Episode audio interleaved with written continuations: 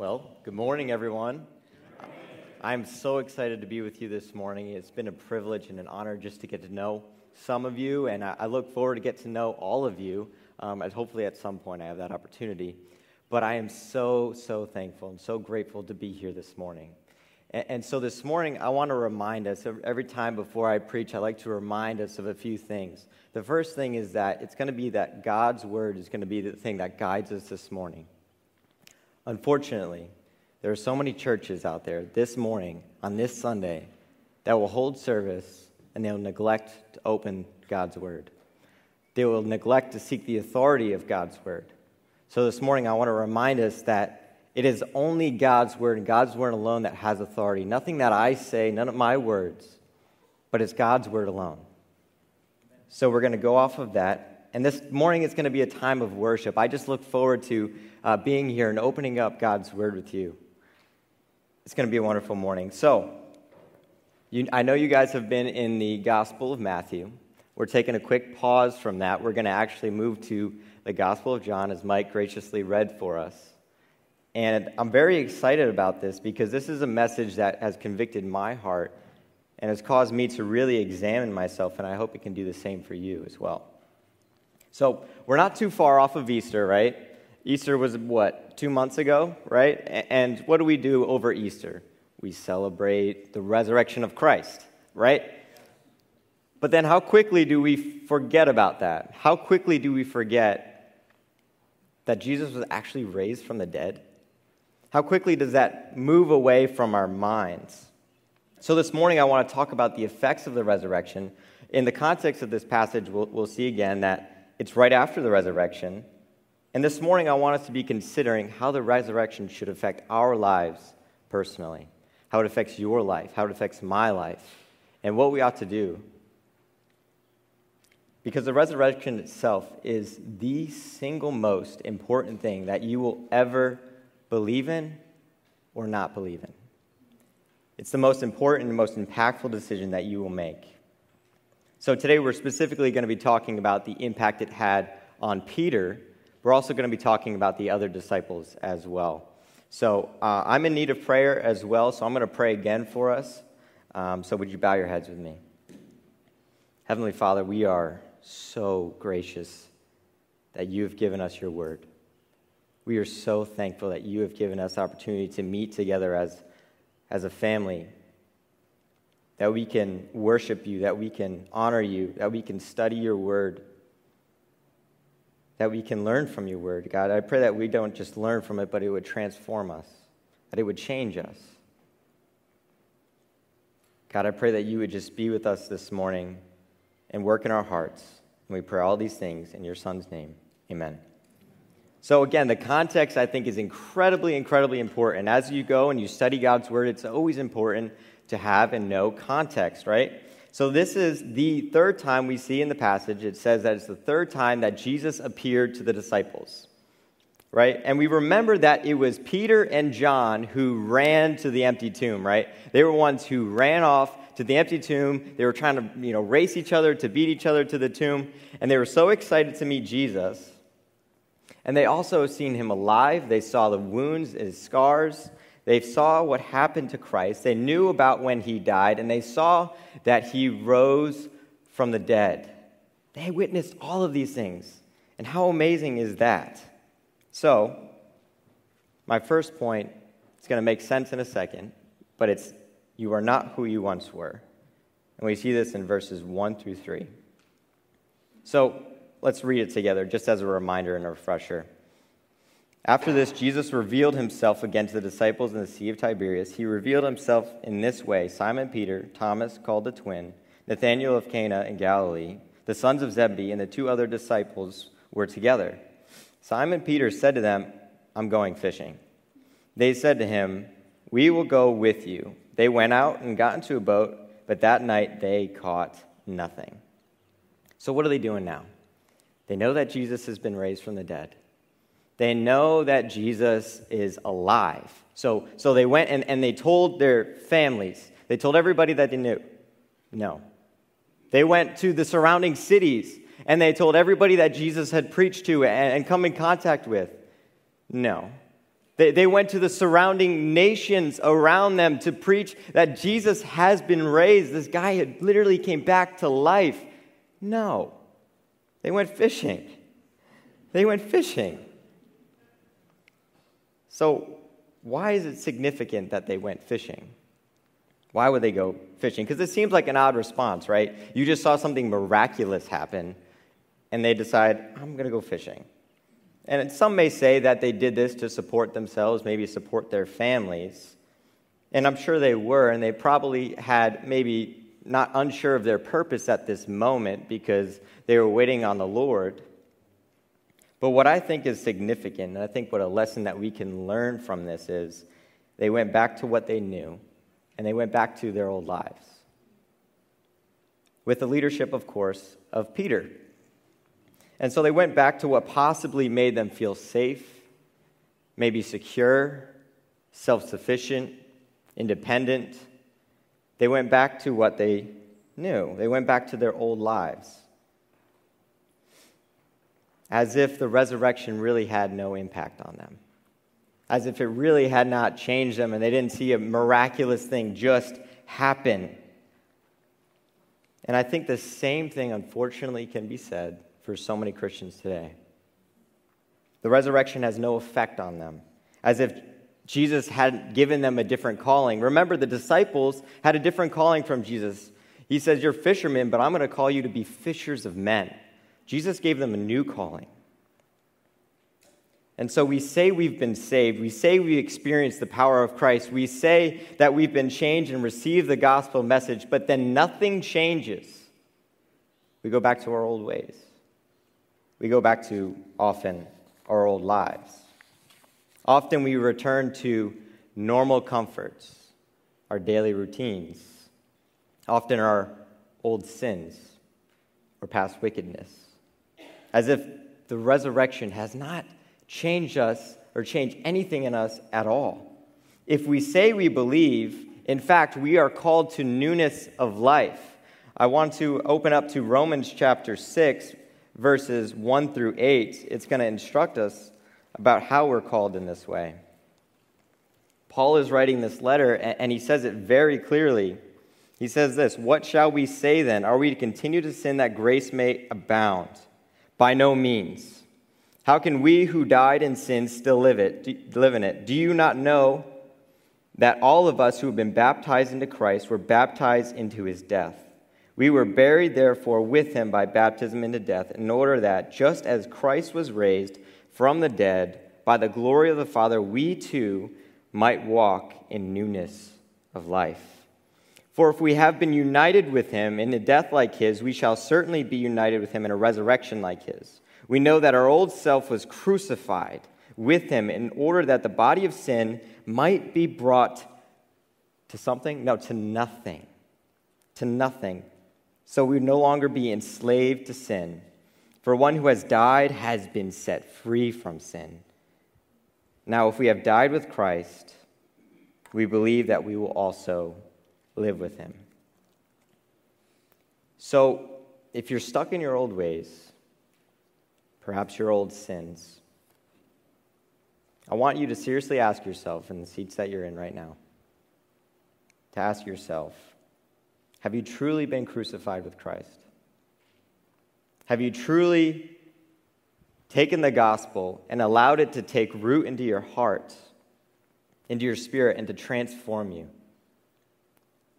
Are you stuck holding on to your old ways, your old life, and your old sins? Jesus says in Luke chapter 9, verse 62, Jesus says, no one who puts his hand on the plow and looks back is fit for the service of the kingdom of God. Now, some of the things of our old lives, they may not necessarily be bad, but ask yourself, has anything changed? Is anything different? Or are you still living that same life and the same routines? If Christ has called you, you're no longer the same person. Your life ought to be not the same. Christ's resurrection, it's meant to change you. It's meant to change you. That's what we just read in Romans chapter 6. So this is why Jesus, going back to the text, he reminds Peter of something. He reminds him of the first call. This is seen in verses 4 through 14, which, once again, I'm going to read for us again, just so we're constantly looking back at God's word and using that to inform our thoughts.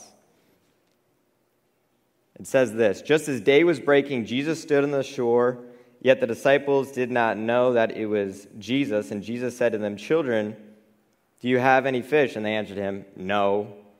He said to them, 'Cast the net on the right side of the boat, and you will find some.' So they cast it, and now they were not able to haul it in because of the quantity of fish. That disciple whom Jesus loved therefore said to Peter, 'It is the Lord.' When Simon Peter heard that it was the Lord, he put on his outer garment, for he was stripped for work, and threw himself into the sea. And the other disciples came in the boat, dragging the net full of fish, for they were not far off land, but about 100 yards off. When they had got out on the land, they saw the charcoal fireplace in place, with fish laid out on it and bread. Jesus said to them, 'Bring some fish that you have just caught.' So Simon Peter went abroad and hauled the net ashore full of large fish, 153 of them. And although there were so many, the net was not torn. Jesus said to them, 'Come and have some breakfast.' Now none of the disciples dared ask him, 'Who are you?' They knew that it was the Lord. Jesus came and took bread and gave it to them. So with the fish, this now was the third time that Jesus revealed to the disciples that he was raised from the dead." So there we have also our context. So they're out on the boat and they catch nothing. Been there, done that. Not fun. And I think we've all probably been there. And they hear a loud calling, right? They hear a loud calling to cast their net on the other side of the boat. And what do? They catch 153 fish exactly. Now, nobody really knows exactly the reason that John gives us such a precise number. Perhaps it's just because he's a fisherman and that's what they did. They really counted in their haul. And maybe he was just showing us this great number of fish. But if you're paying attention, much like Peter and John were, you'll probably notice this, that this is the same exact way that Jesus calls them in Luke chapter 5, when they're first called, where he has a miracle so great, where there's a haul of fish so large that it was actually sinking their boat. So it's a reminder of their first calling. Christ is clearly reminding them when they're first called, right? And just like the first time Jesus called them, there was seemingly no hesitation to follow, right? I mean, the text says Peter threw himself into the water. He was eager to once again be with his Lord. Peter's always got to be the dramatic one, right? And so we find him doing the same again. And there's no doubt in my mind that Jesus had met with his disciples in this way in order to remind them of their first call. One commentator writes this, saying, "Perhaps John is indicating that now the disciples have come full circle. They first committed their lives to Christ after a miraculous catch, and now at the end they recommit themselves to the risen Christ after a similar miracle."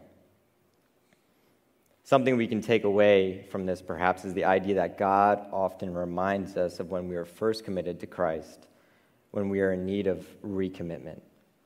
God often reminds us of when we are first committed to Christ, when we are in need of recommitment.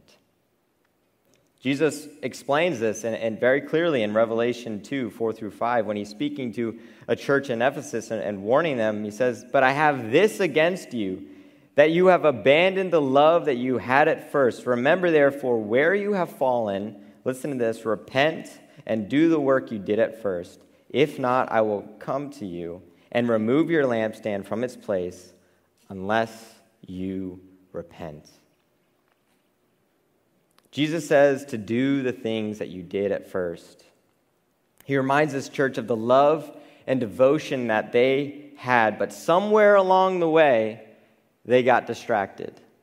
Somewhere along the way, something else enticed them. Somewhere along the way, something drew them towards somewhere else.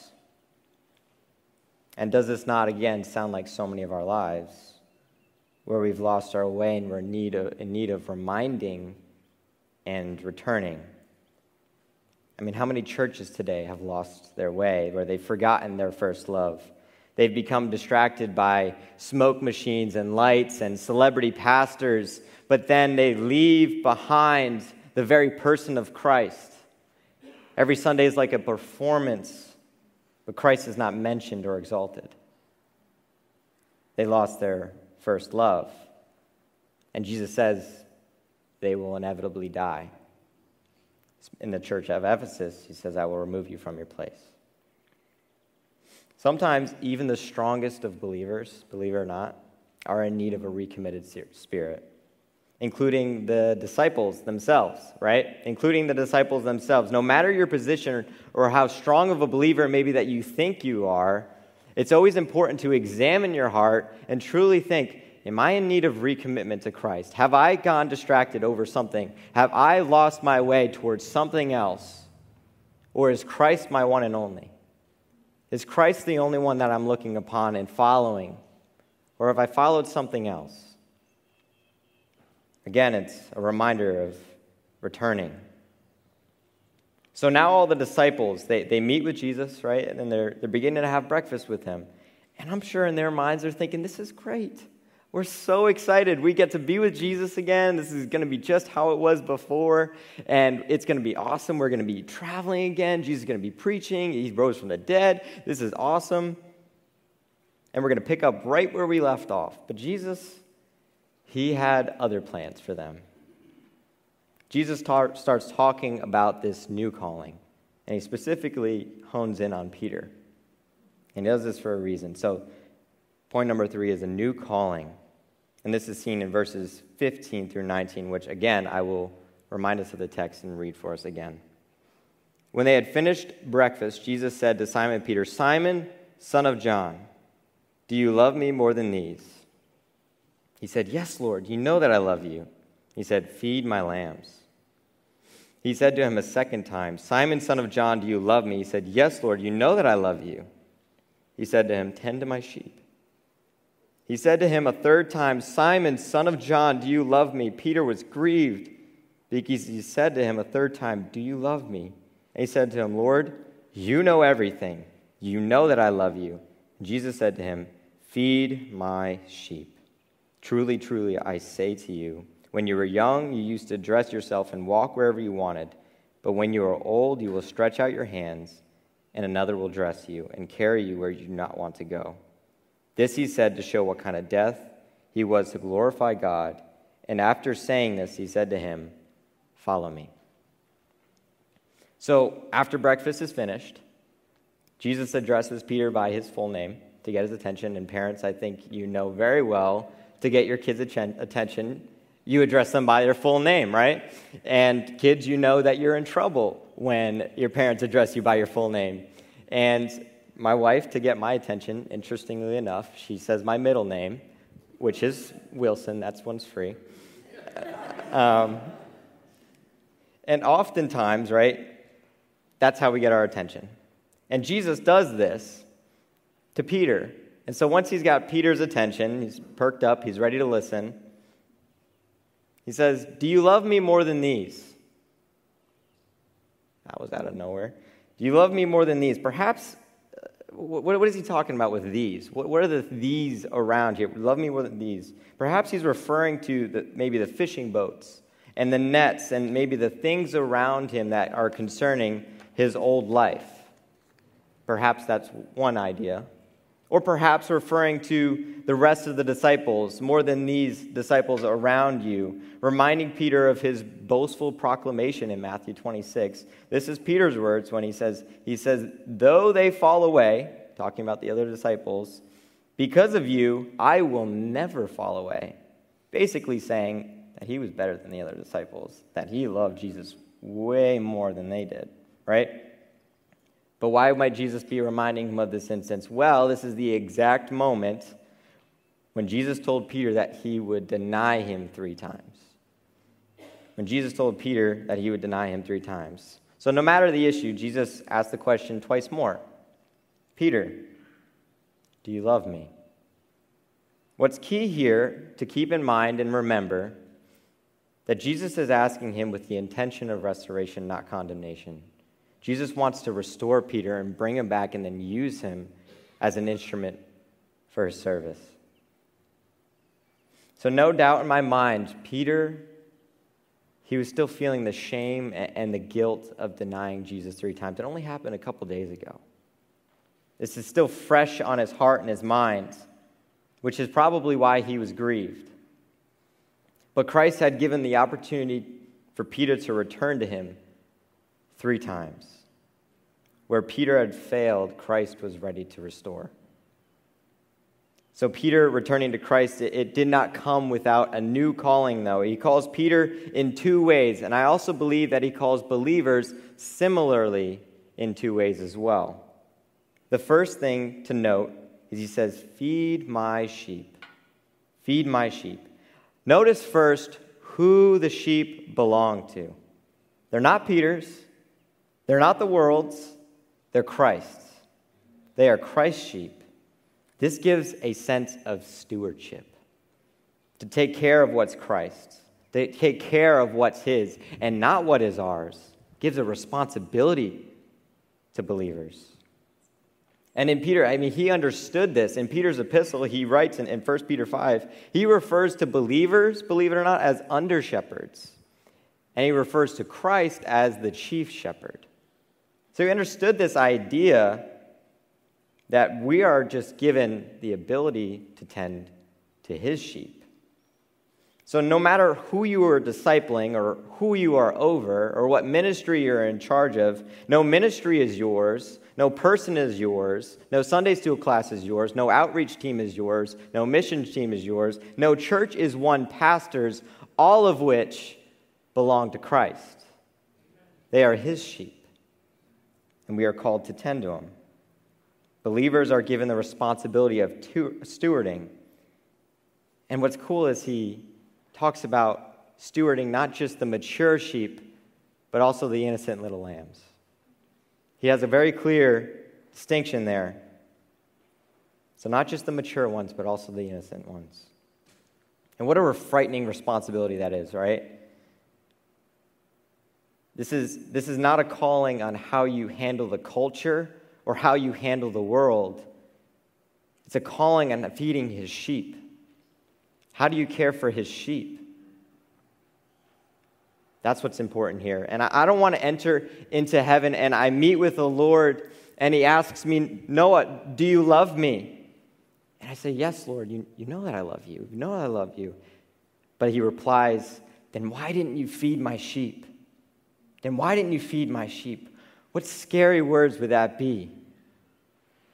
For God to say to us, well, why didn't you care for my sheep? Why didn't you feed my people? What a responsibility we are given, right? So how must we feed them? Well, I'm glad you asked. How must we feed them? Well, it's found in Matthew 4:4. Jesus says, it is written that man shall not live on bread alone, but from every word from the mouth of God, right? How do we feed his sheep? It's the word of God. It's his word. If we're over and we're discipling believers and we're not giving him his word, or we're not actively pursuing him in his word, are we truly helping them? Are we truly feeding them? Are we truly tending to his sheep? It's found in his word. And as believers, we must return to that consistently and constantly. So the next thing that Jesus is calling to is he calling him to follow me even unto death. I'm going to read again this last part here in 18 through 19 again. It says this, truly, truly, I say to you, when you were young, you used to dress yourself and walk wherever you wanted, but when you are old, you will stretch out your hand, and another will dress you and carry you where you do not want to go. He said this to show what kind of death he was to glorify God, and after saying this to him, he said, follow me. Do you get what Jesus is telling Peter here? Do you get what he's saying? He's literally telling Peter how he's going to die. He's telling Peter how he's going to die. And his death would not be done on his own accord. It would be done by another. And this description was often used to describe crucifixion. Peter, you're going to be crucified. I wonder how he took that in. That's quite difficult, right? And I think most people, if they heard this, Jesus comes to you and says, you're going to be crucified. I think a lot of us would maybe flee or run from that. We'd be very, very scared. But Jesus is calling Peter unto death, death on a cross. And Peter, very funny, we didn't read this section, but in the next few verses, he goes, well, wait a minute, what about this guy? What about John? What about him? What's going to happen to him? And Jesus, I love his answer. Jesus always has the best answers. He says, it doesn't concern you. It's not your problem. It doesn't concern you. What matters to you is you follow me. You follow me. That's what matters. It doesn't concern you. And so, what do we know from church history? Peter followed. And he died on a cross. And not just that, from church history we know that Peter didn't just die on a cross, but he died upside down on a cross because he said he's not worthy to die in the same way of his Lord. He's not worthy to die in the same way that Jesus did. So this is the story for Peter. He went from a denier of Christ to the martyr for the glory of God. That's the story for Peter. And guess what? We have that same calling. The same calling. We may not be called necessarily to be martyrs for Christ. Not every single one of us is going to die for his name's sake. And this may be like an extreme or unreachable commitment. But this morning it starts and it begins with dying to self. To die for the sake of the gospel. Here's where the belief in the resurrection should take you. To the grave. Burying your old ways and committing your life to Christ. Jesus says in Matthew 16:24 through 25, he says, then Jesus told his disciples, if anyone would come after me, let him deny himself, take up his cross, and follow me. For whoever would save his life will lose it. But whoever loses his life for my sake will find it.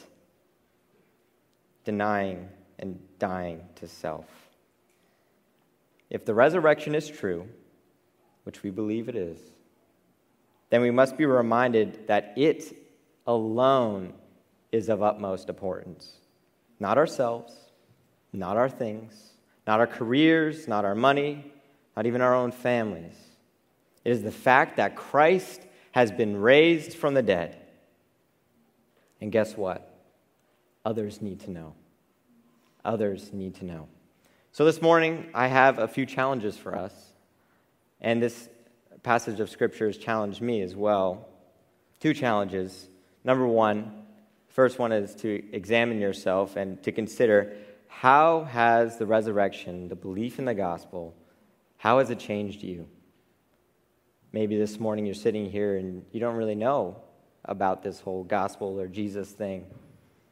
Consider how it could change you. How it might transform you. So how has the resurrection changed you? And then number two, how are you spreading the gospel today? How are you spreading the gospel today, June 12th? How is the gospel being spread today in your families, in your communities, in your homes? Is the gospel really that important to you that you want to share it with everyone? Or are we distracted by other things like maybe Peter was? So how are you spreading the gospel today? Let's pray together. Heavenly Father, we are so grateful for your word that it has the power to convict and change us. Lord, we thank you for your Spirit. That is the thing that has the power to transform us and change us. Lord, I pray that this morning we would be reminded to return to our first love. That we'd be reminded to turn to you in all things. That nothing would distract us, nothing would get in the way, that we would pursue you and you alone.